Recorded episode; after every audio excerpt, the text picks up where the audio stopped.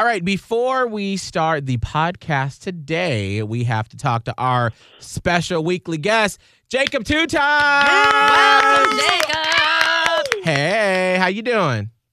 Thank you, Holly O'Connor, the best radio personality out there on the radio, and you too, Miguel. Oh, well, Well, do you technically, Yeah, do you know any of the news, Jacob? Yes, I do, I do, I do, I do, I do, I do, I do, I do, I do, I do. But do you want to go ahead and spill it to me on the podcast now so I can know later on, just in case I didn't get it? he said, "Why don't you remind me?" Jacob, we are best local morning show in Tampa Bay.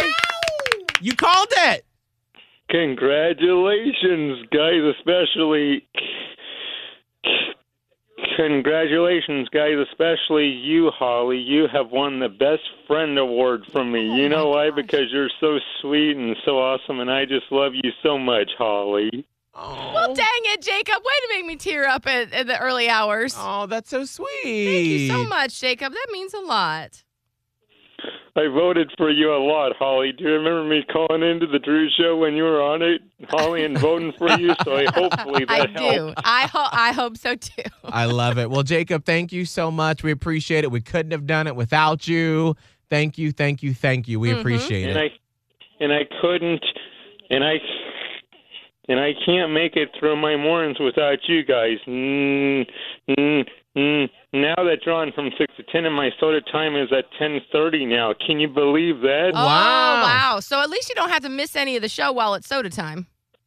Oh man, oh man, oh man, oh man. Whatever, Holly.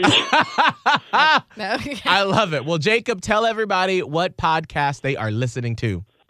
they are listening to the award-winning.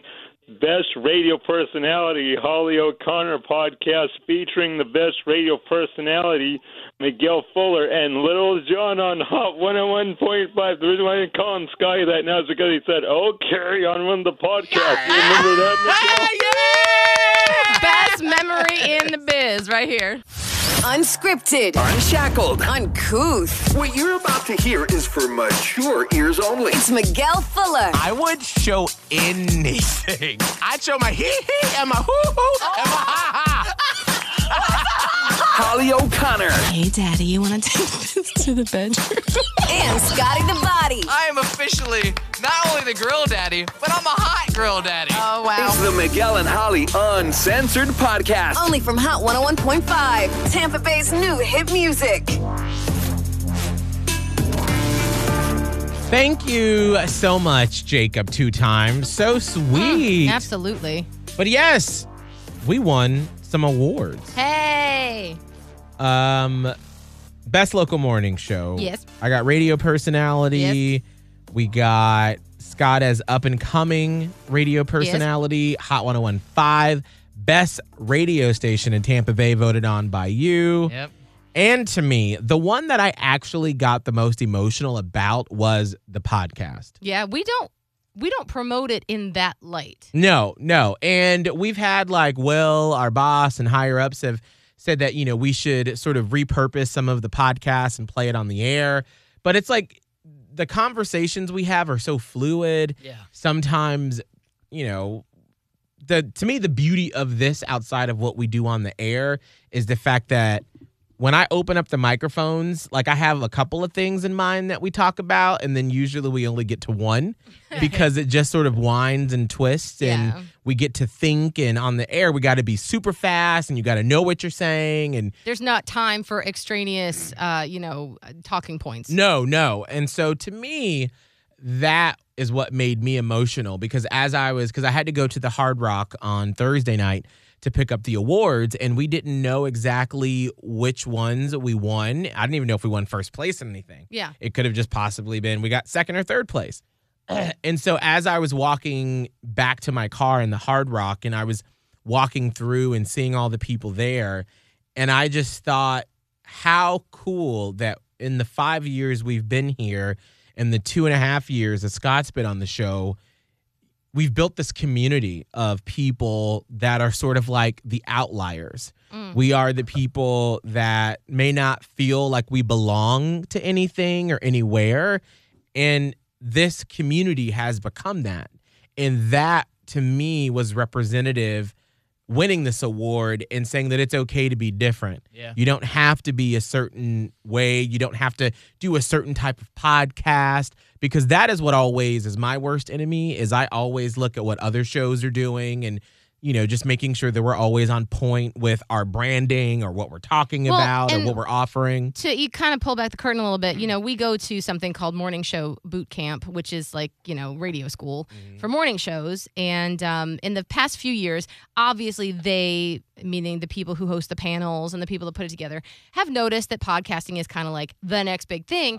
So they have um, sessions about podcasting, and they're trying to turn all these radio hosts into podcasters. And they're like, if you're not podcasting, what are you doing? And this is how you do it. You find something niche to talk about, and then you do it. So, if like, if this one guy on your show likes fly fishing, you better have a fly fishing podcast. Right. Or if this one has something that they want to do cooking, that's what you do. It can't just be more talking. Like, Right. remember they said that, Oh, absolutely. and so we were like, okay, well, we do a podcast, Mhm. but it's definitely just talking. It's just, and that's how we've Miguel and Holly Uncensored started that way back in 2015 because we could only talk for two minutes at a time when we first started on the air, and we were like, "Girl, we're too much talkers. We need another outlet to be able to just get stuff off our chest." And then in the quarantine, we took it to daily, and you listening have really just taken it and and made it into this whole new animal, a part of what we offer. And the fact that you took the time to vote out of all the people that produce podcasts here in Tampa Bay, and there are some really good ones out there there. Absolutely. I just, we want to say thank you. Mhm. It's literally never lost on us that you choose to listen. And I think about, I listen probably to about 10 podcasts that I like. I kind of go, there's like three that are like newsy that I listen to.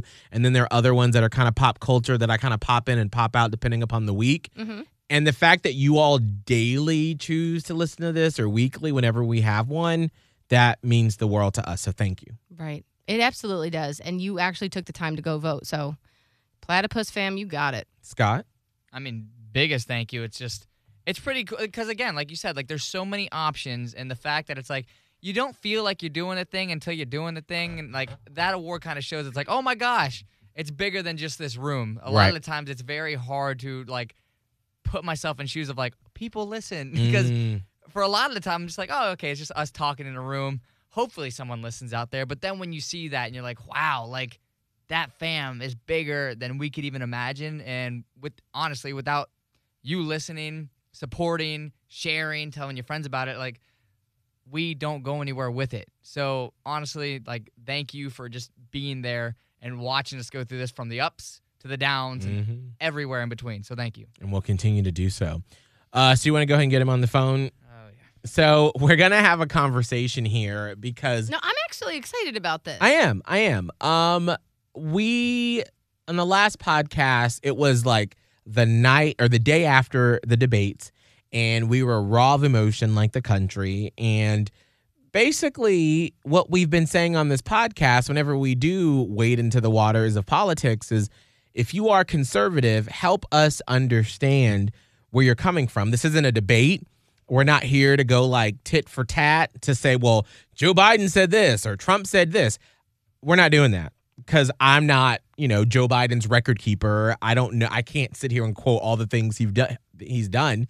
I just want to understand if you're voting for Trump, why, Mhm. you know, and so that's what we're doing. Also, I want to make it clear that this isn't going to turn into like a we're trying to sway someone No. one way or the other. Right? Like No. that's I No, think no. that's a concern because then it was brought to my attention in an email that was like the maybe the reason that we're not getting any conservatives is because they feel like they're already on the defensive against Mm. people that are trying to sway them the other way or they have to like, you know, stand and deliver and sway us. right. And that it's not that. No, this isn't anybody swaying anyone. This is just everybody just having a discussion because this is what we need to learn in our country is we have to be able to have these conversations and not shy away from them, but we have to understand that these are also other Americans who just believe differently. Um, and as long as it's not like hateful or it's not putting anyone down, and we're just trying to understand each other because that will bring us together when because one of our people is going to be the president and so we as a country if we're ever going to start the process of trying to come together when we pick a new leader and this is now and you know continuing on we got to learn to listen to each other mm. now scott who do we have on the phone This is Jake Hoffman. He is an old fraternity brother of mine, but I know he's like you're the president of the like Tampa Bay Republican Society. Is that correct? I, the, yeah, I'm the president of the Tampa Bay Young Republicans, and then um, also I was a delegate to the RNC this this year, and I've just kept myself very active in, in local Republican politics around the area. Yeah, like a big deal. And you have your own podcast because I've listened and I've watched your Oh, videos that you put out. What is your podcast titled? Yeah, we have a, uh, a show called Moderately Outraged. Um, we do a you know internet show once a week with a, a company called Conservative News Today.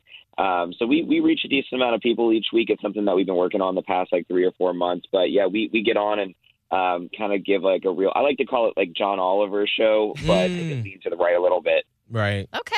Well, Jake, thank you so much for coming on with us because we've literally, for the past few months, been asking our audience desperately for someone conservative to come on with us.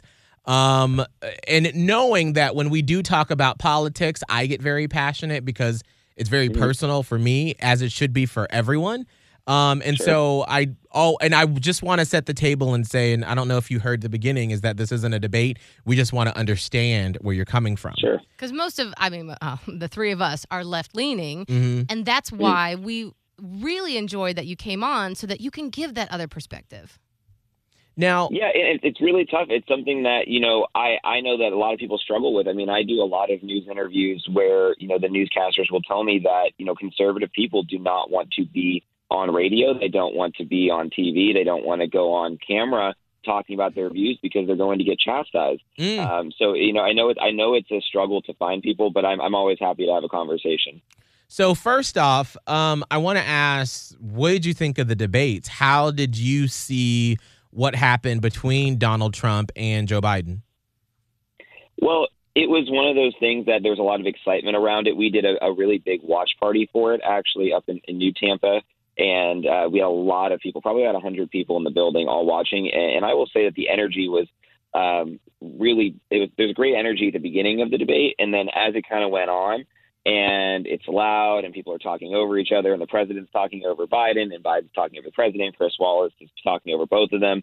Um, you know, the the energy kind of decimated, I think, a little bit it was one of those things where people were like, we're, we're not getting any sort of conversation. Um, we're not getting, you know, even when you're looking for, for zingers or good lines and, and things like that, um, th- those don't get to happen when you have a debate like you did the other night where, where people are, are not able to, to even, you know, uh, express their opinions without being interrupted. So, how did you feel about how President Trump did? And let me also say this because, listen, I'm not a professional journalist.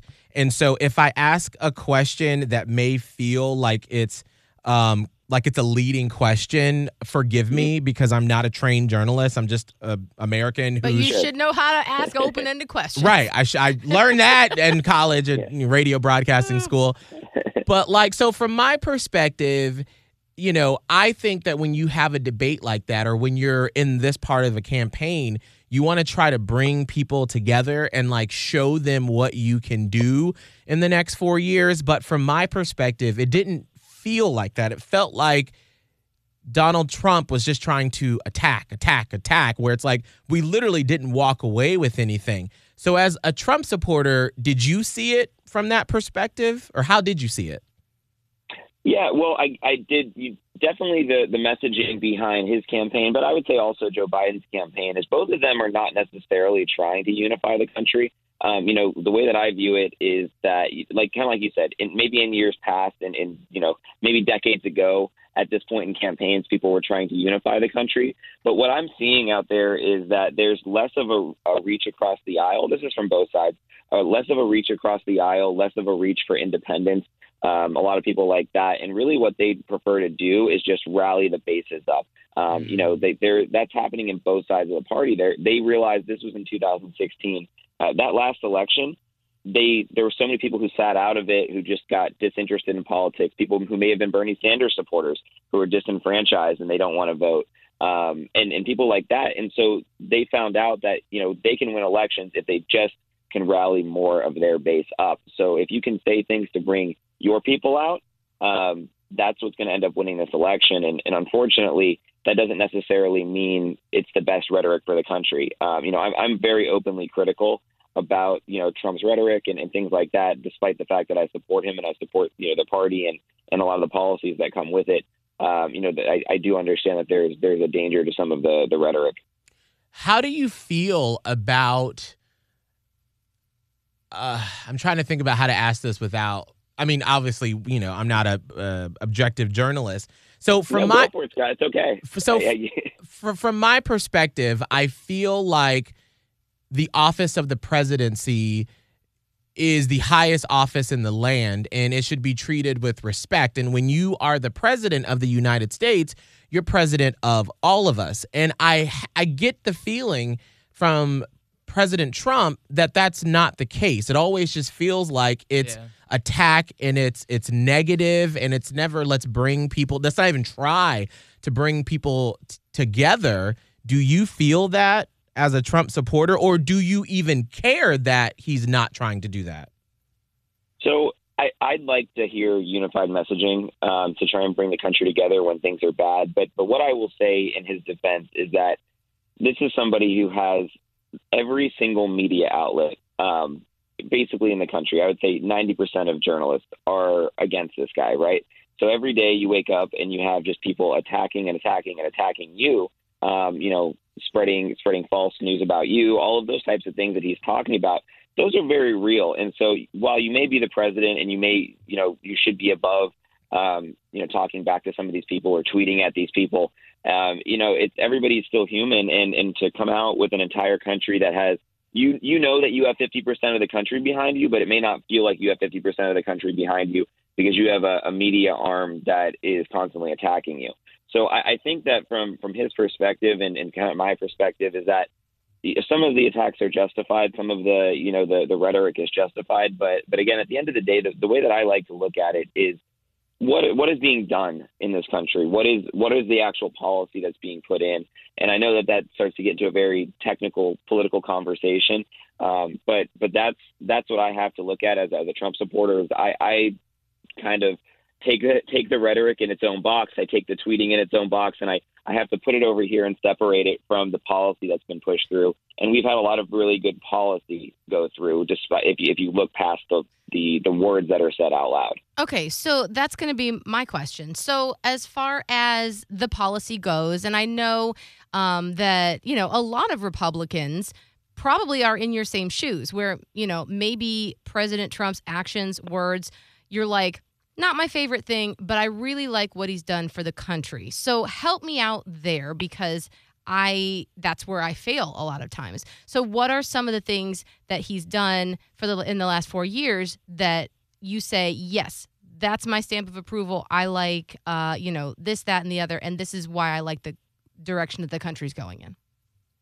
Sure. Yeah. I mean, one of the biggest things, and it's not talked about a lot, is is going to be the international influence. And I know that he gets a lot of flack for the way that he uh, interacts with the international community, but um, you know, I, I'm Jewish, and when I see that, you know, what's going on in the Middle East right now, this is somebody who's gotten us out of almost every war that we have in the rest of the entire world. I mean, this is the first president in I think about 45 years that has not gotten us into a foreign conflict, has not put us into a foreign war, and has actually brought troops home and things like that. And and because of that, I mean, that's why he was nominated for three Nobel Peace Prizes.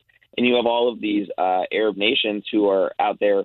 Um, making peace deals with Israel, and, and, and we are we are closer to peace in the Middle East than we have been in decades. Um, and it's uh, not again the media crushed him. They crushed his uh, you know um, his his uh, uh, son-in-law uh, Jared Kushner. You know for for handling all those types of things. And you know, but what I'm seeing is um, real progress over there and and world stability in that region. Now, when it comes to America and it comes to the things that are coming back here, there is a real push now, and I think that coronavirus is is highlighting it. But we are seeing a massive push to bring manufacturing back to America, to bring product that products back to America. Um, especially in emergency services, right? Too, because you know, coronavirus highlighted that if our masks are made in China, if our medical equipment is all made in China, um, that's a problem. That's that's a problem in the middle of a pandemic where we can't get emergency supplies in. If, if ventilators are made in some other country, that that we can't bring it in because they cut off the supply chain.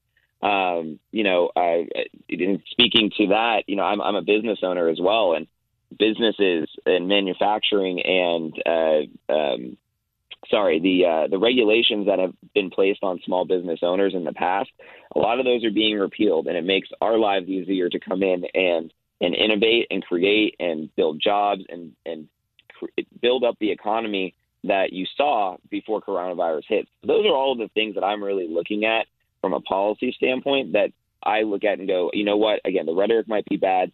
People are not going to give him the benefit of the doubt, but overall, the policy that's being put being put into place is helping this country out. So, as a small business owner, you would say that your business life has been better over, well, I mean, you're young, obviously, I'm assuming, but like if you could take a, a look back to like maybe the Obama administration, would you say for small business owners, it was, it's been better under Trump than it was under Obama?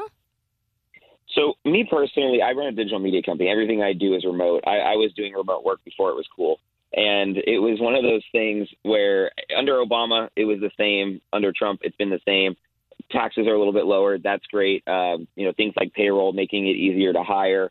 Um, those types of things are, are important to me. Uh, you know, I also fear for the future, right? And in the future, if we have things like $15 an hour minimum wage hikes, we have, um, you know, increased uh, payroll because of the fact that we have to add uh, expensive healthcare plans, things like that. That that ends up with us not being able to hire employees and people like right out of college, right? Like I hired, you know, Scott, I hired multiple people out of out of our fraternity at, at uh, USF when when I when they came out because you know there's uh, an ability to do so at a low end. But when I hear the Democratic Party wants to put in things like fifteen dollar an hour minimum wage, I know that you know an unskilled person in, in our field isn't able to make fifteen dollars an hour, and that I can get that labor elsewhere, and I can get that labor internationally at this point too, as well. So it, it makes it very hard to hire Americans in that situation. And so from from me, it's not just necessarily what under Trump. I worry about what it's like when if it's a Democratic Party that pushes really high regulation and and, and higher uh, wages and things like that, that that make it more difficult for me to to do my job. Um, and then you know I talk to a lot of business owners who have maybe a manufacturing business or you know a supplier of of products into stores and you know the the amount of regulations that they faced under Obama versus what they had be, before Obama got into to office you know the the story that I like to give um, I'll plug her uh, Christine Quinn for for Congress in in our district in Hillsborough County you know her her business was able to get into stores all over the country at a pretty minimal price uh, you know uh, I'm not going to go into her personal finances but but a pretty minimal price to, to entry level to get products into stores. But right now, because of some of the regulations that we have, EPA regulations, OSHA regulations, all of these other things um, that have been placed on business owners to get your product in a store. If you want to go through all of those things that you need to do, all the hoops you need to jump through, you're looking at like half a million dollars to bring a new product to market. And so, like those type, of, those are the type of things that people don't realize are going on behind the scenes that are the reason why Apple and some of these other really big companies send all of their jobs overseas. Um, and that's the kind of stuff that Trump is doing behind the scenes, that he's encouraging people to come back and, and do those things here and remove some of those regulations so that we can build those businesses in this country, because that is ultimately the backbone. So when it comes to things like the debate on Tuesday, when, you know, on the air, he, on the debate, you know, he didn't, um, what do you call it? Um, when it came the uh, white supremacists um, Sure. condemn. That's the word. He didn't condemn them um, during the debate or in the past when it comes to racial issues and how you know he said that he doesn't believe that there is anything such as like systemic racism. Um, how do you feel? I mean, do you agree with him on that or do you disagree? Or is that like in your mind sort of like the business end of it sort of takes precedent over these sort of like domestic people issues? my my issue uh, i have a lot of issue with the way that trump answered that question. I really do. Um, i it makes it makes it harder to come and defend him it makes it harder to defend the republican party because people stand behind him when he says things like that. And when i when i hear um, like, this is this was a layup right? I mean like let's let's be honest. Like when somebody says hey can you can you condemn white supremacy? you just say yes right? Like I, I mean like it's like what a what an easy easy question to answer and just say you know, I do not support white supremacists, and and you don't you don't put a caveat to that, right? Like I equated it to when Jerry Sandusky, when they asked him, like, "Hey, do you like kids?" and he was kind of like, "Well, like I like," you know, it's like, no, do you just say no, right? Like you just say no, like you have to be able to answer that question. Um, and so it's really disappointing to me to hear that kind of stuff. Um, it's very hard for me to stand behind that type of rhetoric at all. Um, you know, I'm I'm the first person that comes out and says I, I condemn white supremacy, but my my issue with it uh, is that you know Joe Biden doesn't face the same type of questioning about um, some of the violence and, and, rhetoric that we have in this country on the left. Um, you know, again, I, I, have faced way more anti-Semitic attacks from from people on the left than I have on from people on the right in, in my time in, in dealing with politics at all. Uh, you know, the the left has a real problem uh, with with anti-Semitism, and they have a real problem with with violence in this country. But you know, we don't necessarily um, frame it in the same way that that you know so blatantly like like it is uh, done with uh, with Trump in that last debate. So uh, again, I, I I can't support him at all when he says things like that. And again, to me, it's it's an easy it's an easy no. White supremacy is bad. So does that make you would that ever make you not vote for him like if he doubled down on that you know after all the comments and I, because for me as a black man that would be hard for me like if biden said those sort of things now. And i know people talk about you know things he said in the past um, you know that he's maybe apologized for said you know i've grown in my thinking because you know that was lots of years ago. Things were different. Um, but if he were saying those things now i would have a really hard time as a black man saying yes i think that he has my best interest at heart so is it one of those like, all right, I don't agree with him when it comes to that, but I can overlook it and, you know, because he's doing all these other great things? Well, well, let's look at it like, like kind of like from what I was saying at the beginning of this conversation, where it's rhetoric versus what's actually being done, and and there's this um, idea on the left that Trump is this fascist, racist, racist, like you know, second coming of Hitler, who's going to come in and implement all of these like white supremacist policies in this country, right? But you know, we've had him for four years, and, and none of those things have taken place, right? And and I look at um, again the, the policy that's actually been put in place. This is somebody who has let more black people out of jail than than Obama has. He has been bringing uh, you know systemic change to our you know correctional facilities. We brought an entire Republican um, crime reform bill as well uh, in a few years ago. I mean, these are things that we've done to reverse policies that were put in by Joe Biden in number in '94 and, and Kamala Harris. I mean, Kamala Harris has put more black people in jail than almost anybody in the country. And so, you know, they can say all the right things. They can say all of these, um, you know, really, you know, they can do great in interviews and tell you they're going to do all of these things. But, but if you go back and look at the record, uh, you know, this is somebody who has actively worked with with people to to try and correct some of these issues, and you know, versus uh, you know Joe Biden and Kamala Harris, who have you know throughout their 47 or 50 years in in politics have done nothing but exacerbate some of those systemic problems that we're talking about. So it, it takes looking at it at, in a kind of a nuanced way, and it you have to you ha- again, it, it's very hard to ignore the rhetoric, but you know, I, I have to ignore some of the rhetoric because, you know, part of it is just, you know, rallying that base to come out and vote for you. So, and you know whether that's right or wrong, it's it, it's you know it's up for debate. Why do you think that there is such a mixed message then? Because you know why? How how do you think we got to where we are now, where you know there is uh, this view where it's like, okay, this is a racist, fascist uh, person in the office, as opposed to well, uh, look what the the policies say. Why, you know, how does that happen? Well, it's it's framing by, by the media. I mean, this is somebody that you know. This is it's kind of like when um, you know we, we're about to try and push another Supreme Court justice through, right? And and you know the signs are already printed. The picket signs are already printed a week before they know who who the Supreme Court nominee is going to be, right? They just know they're going to paint her as a picture of this person who is maybe anti-abortion and, and anti this and anti that, right? Like they've already there's already a narrative that's being pushed by you know the the media arm of this country for uh, you know at, at a very high level, and it, and it happens to to frame people's psychology around these issues. I mean, and, and again, you see in the digital space as well. I mean, they're very subtle things, and again, I, I actually do episodes about this on our podcast, but there's a lot of things going on that that frame the American mind around how to think about certain people and certain personalities. And and Donald Trump has again been working against this for a very very long time. I mean, uh, it's four or five years now of of every single day, everybody in the media in the country attacking you. That it's going to make Americans that aren't paying very much attention to politics perceive you negatively. Interesting.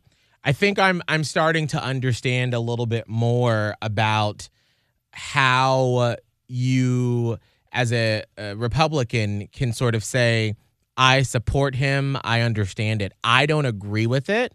Um, but I mm-hmm. think what I'm getting and and just from listening to you that it's sort of like a, a different placement on what you find important um, sure. where I'm a gay black man. And so a lot of the things that I see from the Republican Party and from Trump, mm. It makes me feel like I am not, I wouldn't be listened to and that I don't have the same value as Scott, a white man, um, that we're not looked at as the same.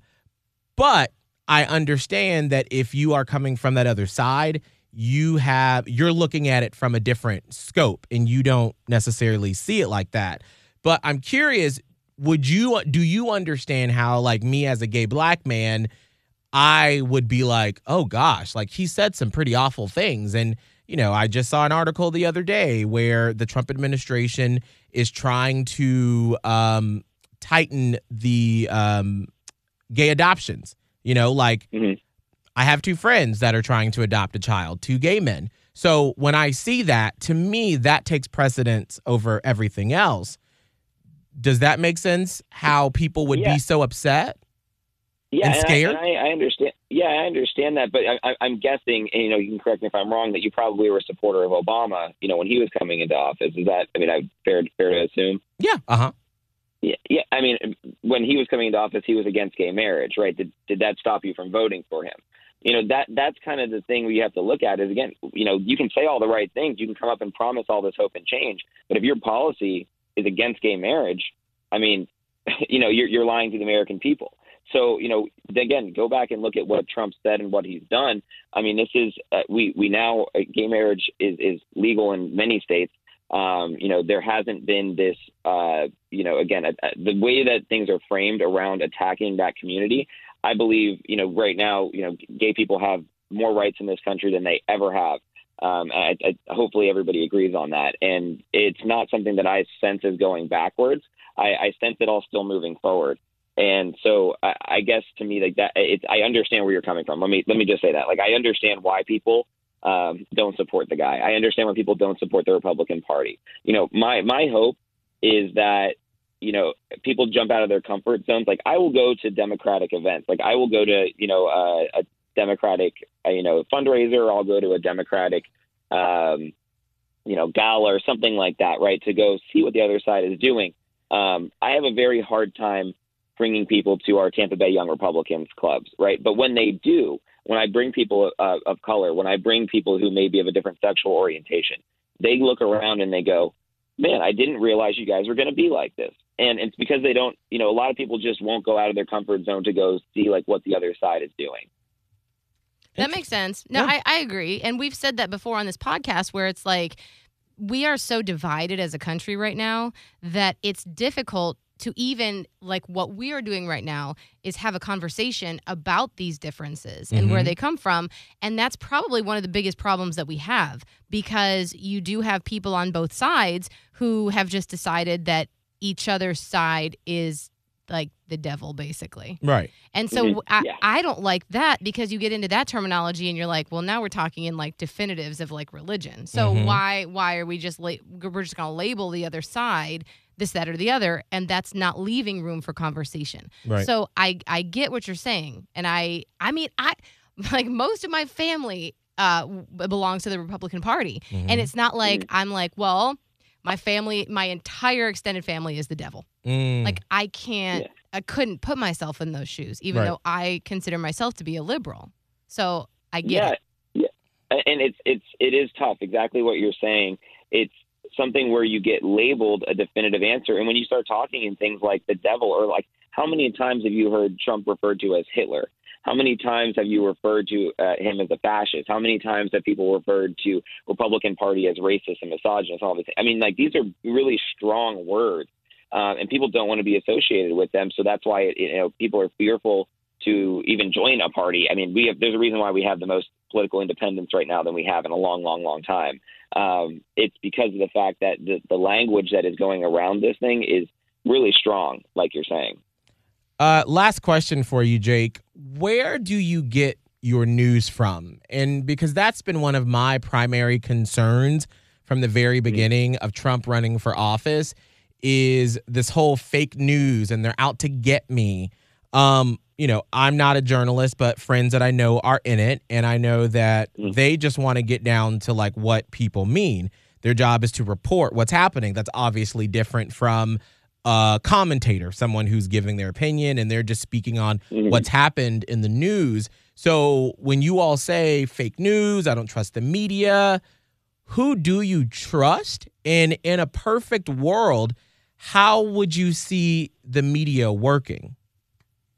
So, so this is the thing. I, I mean, I'll, I'll say a few things about this. I have a lot. I could go on for, for quite a while.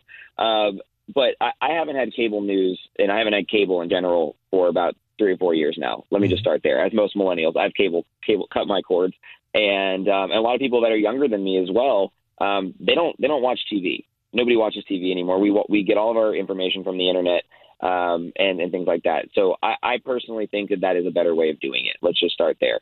Um, you know, for for example, news is cut in such a way. I just did an interview with Bay News Nine last week. Um, you know, how long do you think? uh, We've had a conversation probably for 30 minutes or so where people can actually hear my full ideas. Mm-hmm. On, on Bay News 9, I think I roughly got four seconds of, of a you know of a soundbite. Mhm. And, and so if you're getting your news from from news for people that they're cut into four second increments, you're not getting anything. It's the same way our debates. Like you're not getting anything from a two minute conversation on health care. It's it's absolutely impossible. Um, that's why they need to go on Joe Rogan, right? They need to go on Joe Rogan and talk for three hours and do a podcast, like like Trump was saying, like Joe Rogan's saying. I mean, I get a lot of my news from podcasts. I think that there are some really good journalists out there that put together, um, you know, very factual podcasts. Like I will listen to the New York Times podcast. I will listen to Ben Shapiro's podcast. I will listen to um, uh, NPR does a good job as well. Um, there's there's a lot of like economic podcasts out there. Um, I have I, I'm going to plug them. They're a really small company. Um, this there's an email uh, company called The Flip Side, and they literally every morning I get an email for whatever the biggest issue of the day is, and they sh- they give me snippets from all of the journalists on the left and then all the journalists on the right, and it's all condensed down into one email on the important issue. And I look at that and I go, okay, what's actually happening, and what are all these people framing around it? So you know, in a perfect world. Um, People would do their research. They'd go to multiple sources, but you know a lot of people don't have the time to do that. It's it's not beneficial to their life to to pull themselves away from their job to spend an hour or two a day researching in depth the issues that are going on politically. I mean, it's just it's just a lot to do and to try and find those real sources because you have to check absolutely everything. I mean, there's so many statistics that are incorrect. I mean, I see studies coming from inter, you know, this is something my professors talked about when we were in college. Some of the stuff coming out of colleges, you look at their studies are are you know they wouldn't get you a passing grade in school, but we're then the you know a, a company will go and run an entire story on a poll and say, oh this this poll was done correctly. Look at this, this you know Trump's leading or Trump's behind in the polls, and it's like it's based off of all of these really poorly done statistics. So it's a lot of research. It's really the the the the work is really put on the individual to be honest and and you have to do a lot of research yourself but it's very difficult because we live in an age of tons and tons of information and misinformation Interesting. Well, Jake, I have to say thank you for spending the time and sort of helping us understand um, a little bit more about what the other side is thinking and where they're coming from.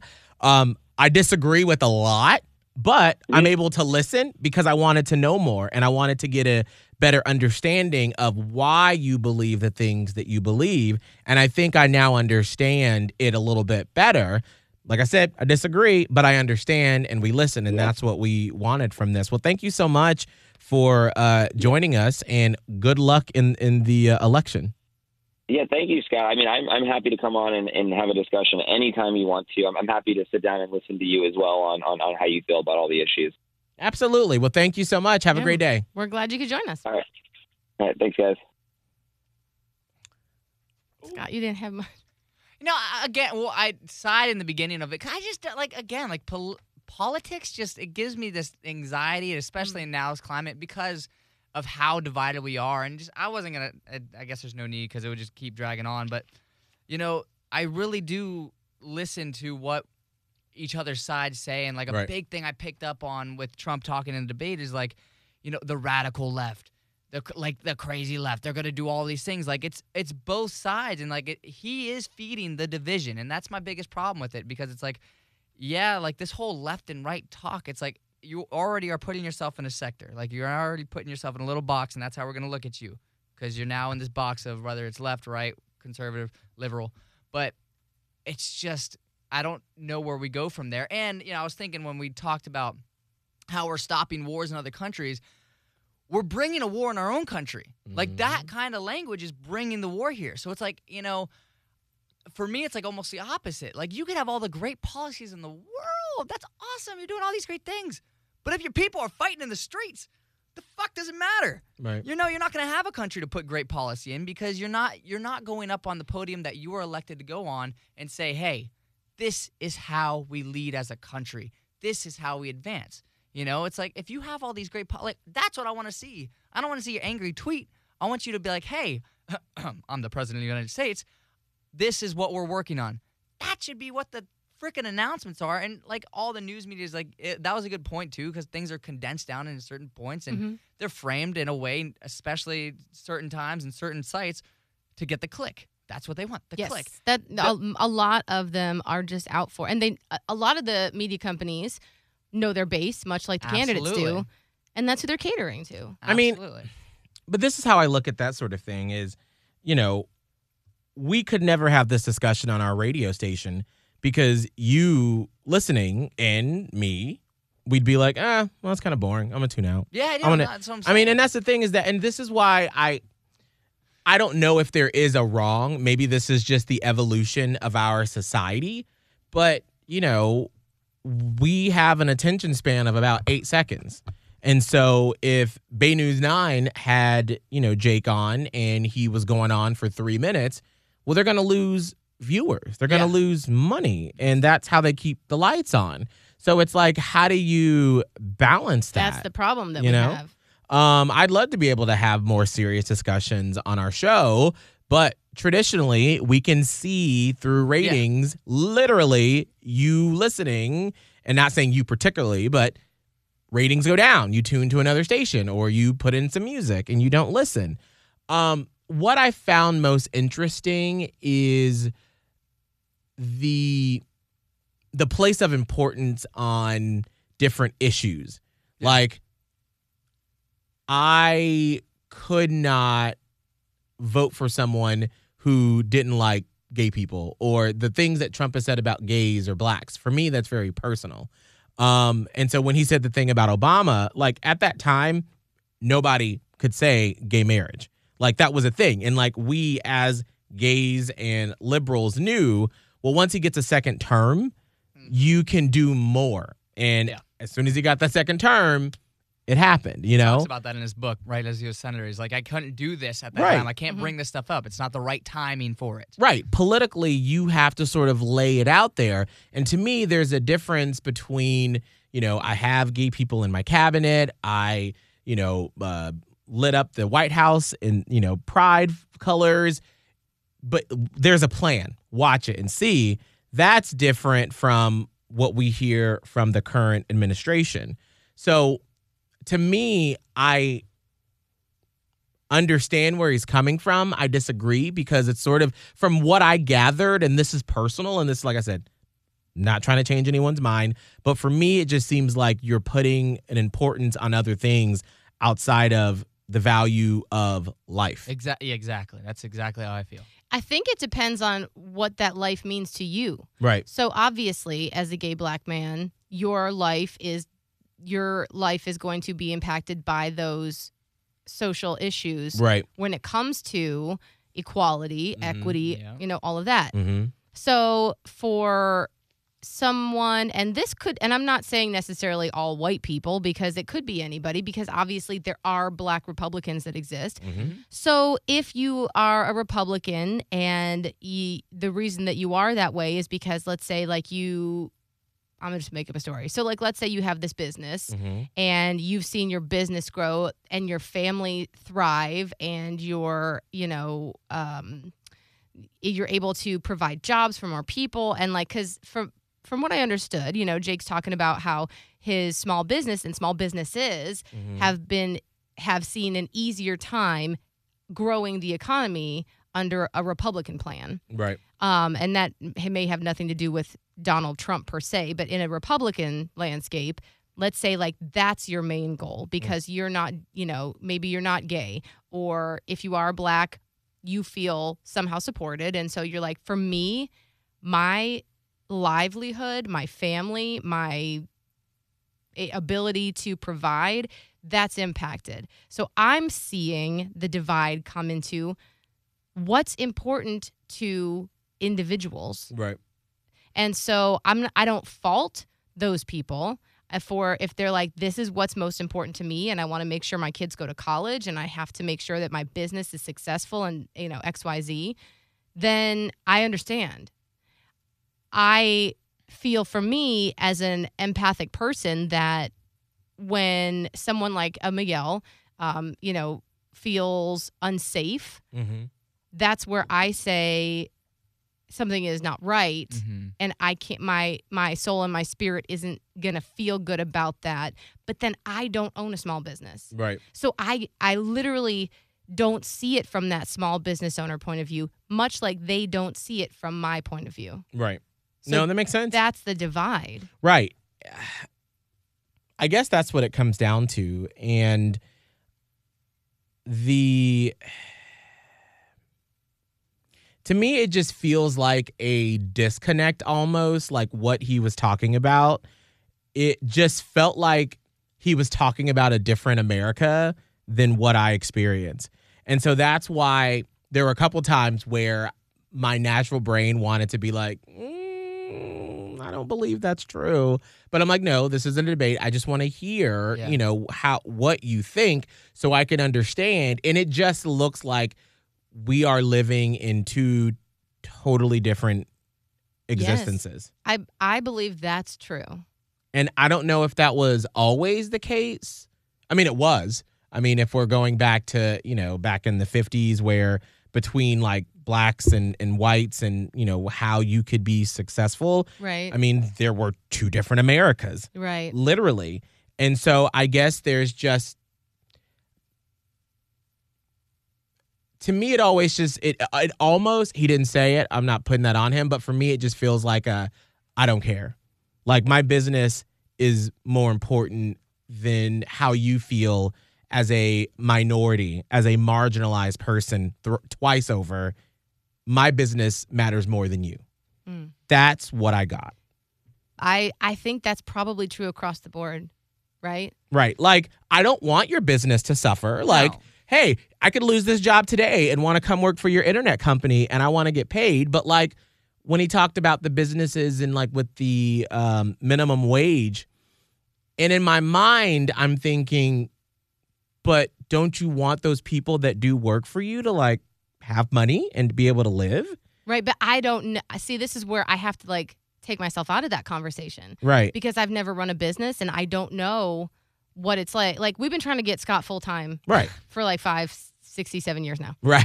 So like I and and for me, it's like just fucking make him full time already. Right. What is the holdup? Right. I'm, however, not the one that's doing the books. Right. So I don't understand what that must be like. But at the same time, though, whenever we get because in our contracts we get ratings bonuses, Right. and Scott doesn't have a contract, but when we get ratings bonus, we take our money that contractually is ours. Yes. It's not Scott's, Yeah. but because we want to be fair and you contribute, we want you to feel a part of the success. We give you part of the money that is ours. And so to me, like I'm not a business owner. My li- my livelihood does not depend upon those bonuses, but that's money that could go towards bills and other stuff. Mhm. But I choose to give it to you because I want you to know that I appreciate you and that I want you to live a successful life. And so I don't understand. It's just a difference of values. I- Like, and I think it's a difference in upbringing. It's a different, and the, may, maybe the reason that you know we here, you know, in our twenties and thirties, are struggling with these issues is because things were so much more deeply divided in our parents and grandparents' generation Mhm. that they weren't even looking at these type of issues yet. Like Right. they were just looking at, I mean, in our grandparents' generation, like African Americans being equal to white people and being able to hold the same type of jobs. right. Like that was a whole di- like we couldn't have even had this kind. So I'm wondering if that's why we are still grappling with that two different Americas Mm. and where this like systemic thing comes from where it's like yes on the surface we're all on equal footing right now but below the surface we're not Right. because so for like generations maybe white families got to build up you know like slowly through the and i'm not saying all white families obviously i'm just saying in the in the broad Broad brush. stroke. Right. like white family families probably were able to start building a little bit of uh, you know capital or whatever for longer than the average black family Right. and so that's why there's like a disparity even though it looks on the surface like it's equal right. it's just hard because i feel like to get there like how long have we been talking about this like Mhm. so I feel like I'm fucking unplugging the matrix right now. And I'm just like, okay, okay, okay. Most people, like Jake said, and like I said in last week's podcast, or uh, the two days ago's podcast, Mhm. most people don't want to do this work. Right. Yeah. They don't. They don't want Right. to look at the different, you know, viewpoints and media companies and come see it from your angle, Miguel, because they're too worried about their own shit. Right. Or like someone on your side doesn't want to see it from this person's side of you because rightfully so, they're worried about their own shit. Right. it is a nation of individuals who are worried about their own shit. Mm.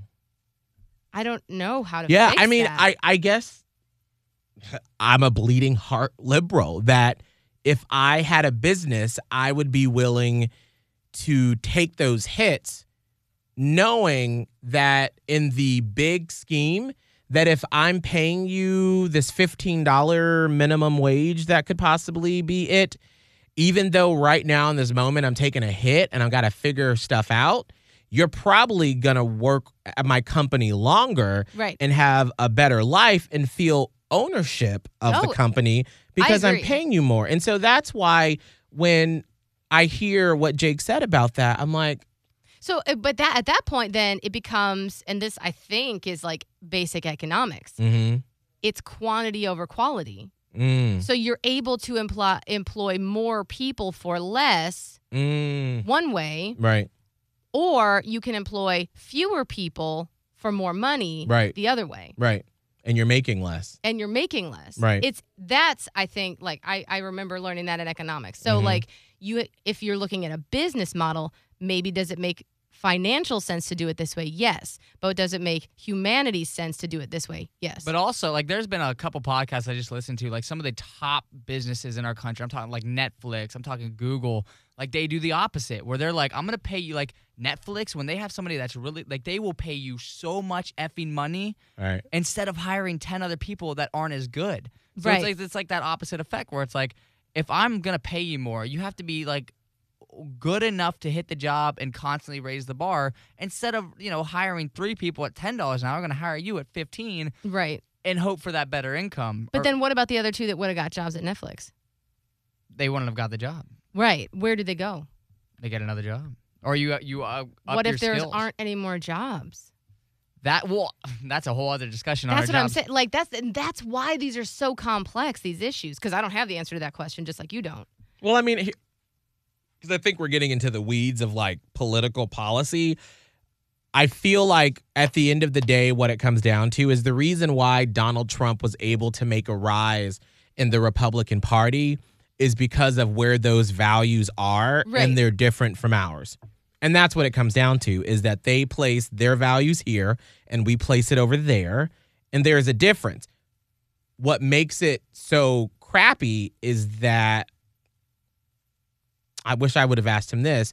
Like, is there anyone else that could bring people together but still represent what they want? Mm-hmm. Like- I've always been curious right. of that. Like, there's a better vehicle for their message than that. And I guess yes. at the end of the day, that's what it comes down to is that you are really willing to overlook a lot of Yeah. downfalls that, like, literally, like Joe Biden, if he's elected president, outside of the extreme racist, he's going to try to bring us together. Donald Trump has not.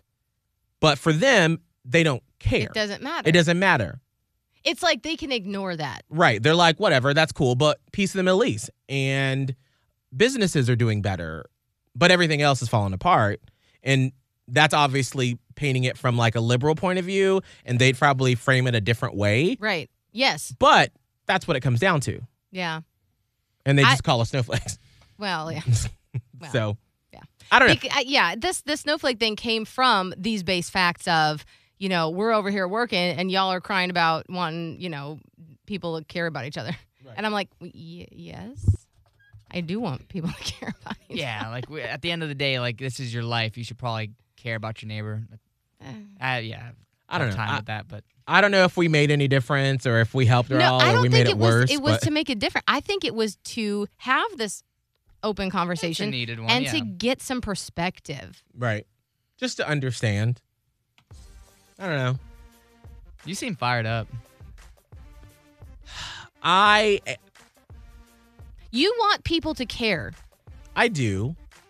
You know, it's And funny. it's interesting with you too because like it, it does go down to your background because I always think about that anytime like you cook me dinner or like you give me a, like a piece of that bonus. It's like because you would have like that's what you appreciated when you were going through the weeds. Where I'm at right now, it's like you had that. You know what it's like. So let me give back. And same if you had a business, you would be like, okay, like I did the grunt work. I know exactly how that feels. Let me help you like somebody helped me. Right. Right. But a lot of people are like, especially we know them in this business that are like, well, I went through it hard, so now it's your turn. Right. Yeah. And so that's just not the way we operate. No. Um, Like I want you to work hard and I challenge you and you know, it's not like it's just handed to you, but like if you're willing to put in the work, like if you showed up every day late and you know you didn't have stuff that needed to be done, you wouldn't still be with us two and a half years later. Like No. I just wouldn't accept that. right. But I don't know. I know. It's, I don't know. It just it I have been really like, I don't want to say stressed out because that is an overused phrase, but it's just been weighing on me so heavy these past few days Yeah. since the debate, really, Yeah. about values. right. and you know where you put them and how and so much of it is from your upbringing Right. i think Yeah. which is weird because like my family actually uh was always sort of democratic leaning like my immediate family and now they're all conservative leaning and i don't know at, at one point it switched and i'm still over here holding like the liberal flag and they're all like what are you doing over there i'm like y'all taught me good values back in the day. Like Right. where are you? What happened? And this is where it and the, and and um, once feelings get involved hmm then it becomes hard to have a conversation. And it becomes more of a shouting match like we saw on the debate. And it Right. just is so disheartening. Well, and I totally see it. I mean, I've said this before where, you know, once you start making more money and once we started making more money, I totally get how you're like, oh my God, my taxes went from, you know, 80 bucks, 100 bucks, 300 bucks a paycheck to a lot more. and you're like, that's my money. I worked hard for it. F this. And you want to expand the government. But because of my upbringing, if it weren't for the help that I received from people, and if it weren't for people being like, hey, let me, I know you didn't have an equal footing like I did, so let me help you, Yeah. I would not be here. I've had to take advantage of government programs. Mm hmm. I was sitting up in the WIC office Mm hmm. six years ago, waiting to get my coupons. I get it. Right. Maybe if you haven't experienced that, you just cannot wrap your head around it. Yeah, I guess. Hmm. All right. Well, there you go. I don't know what this did, but hopefully it did something. Holly, what's your social media? Radio Holly, Instagram, TikTok, Twitter. Scott. At Scott Tavlin. S C O T T T A V L I N. Miguel Fuller, M I G U E L F U L L E R. You can find me on Instagram, TikTok, and Facebook. And I don't know why I feel bad after this. I thought I was Yeah, going to yeah, you seem have a better understanding. I didn't know how I was going to feel walking away. I guess what it is, is I feel a little hopeless. Yeah, yeah, okay. I guess that's what it is, is that after listening to him and I was Why like, hopeless? because I feel like there will never be an understanding, a uh I don't know. I gotta think about it. I gotta think about it. I gotta think about it. We're already we're over an hour, so we gotta go. Oh, oh, Jesus. All right, bye. Catch up with the previous episodes of the Miguel and Holly Uncensored podcast from Hot 101.5. Just hit up the Hot 101.5 app, Spotify, and Apple Podcasts. Search Miguel and Holly Uncensored. Uncensored.